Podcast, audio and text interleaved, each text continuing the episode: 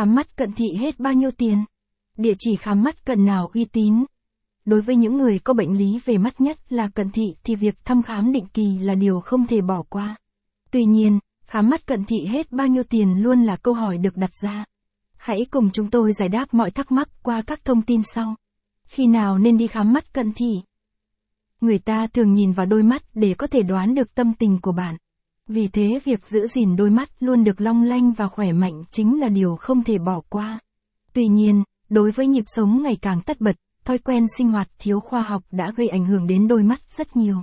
Capson ít bằng, Align bằng, Align Center, ít bằng, 600, khi nào nên đi thăm khám mắt cận thị, Capson. Khi cảm thấy mắt có dấu hiệu cận thị thì nên đi thăm khám tránh để lâu, khiến tình trạng trở nên nghiêm trọng hơn. Bạn cần kiểm tra mắt khi xuất hiện một số trường hợp sau. Mắt mờ.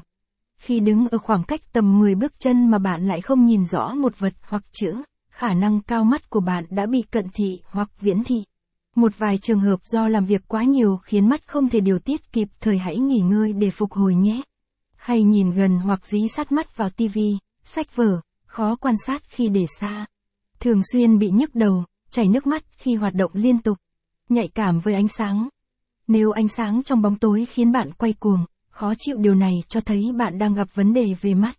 Trẻ đã và đang bị tật khúc xạ, cận thị. Khám định kỳ 6 tháng, lần để đảm bảo mức độ cận luôn ổn định. Tùy vào từng độ tuổi mà bạn có thể thăm khám một cách chính xác. Xem thêm. Thông tin về phẫu thuật chữa cận thị lý giải tại sao cần đi khám mắt định kỳ. Khi bị cận thị thì thị lực của bạn sẽ mắc phải tình trạng giảm sút rất nhanh. Vì vậy, bạn cần thăm khám mắt một cách định kỳ để đảm bảo mắt của mình luôn trong trạng thái ổn định.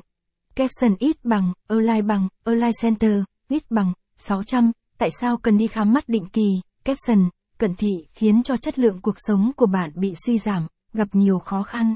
Nhất là khi quan sát, bạn luôn phải mang cặp kính bên mình. Đôi khi bạn sẽ thấy những điều đó cản trở cuộc sống sinh hoạt gây ảnh hưởng đến tâm trạng của bản thân. Hiện nay, cận thị thường xuất hiện nhiều ở trẻ em, nhất là lứa tuổi học sinh do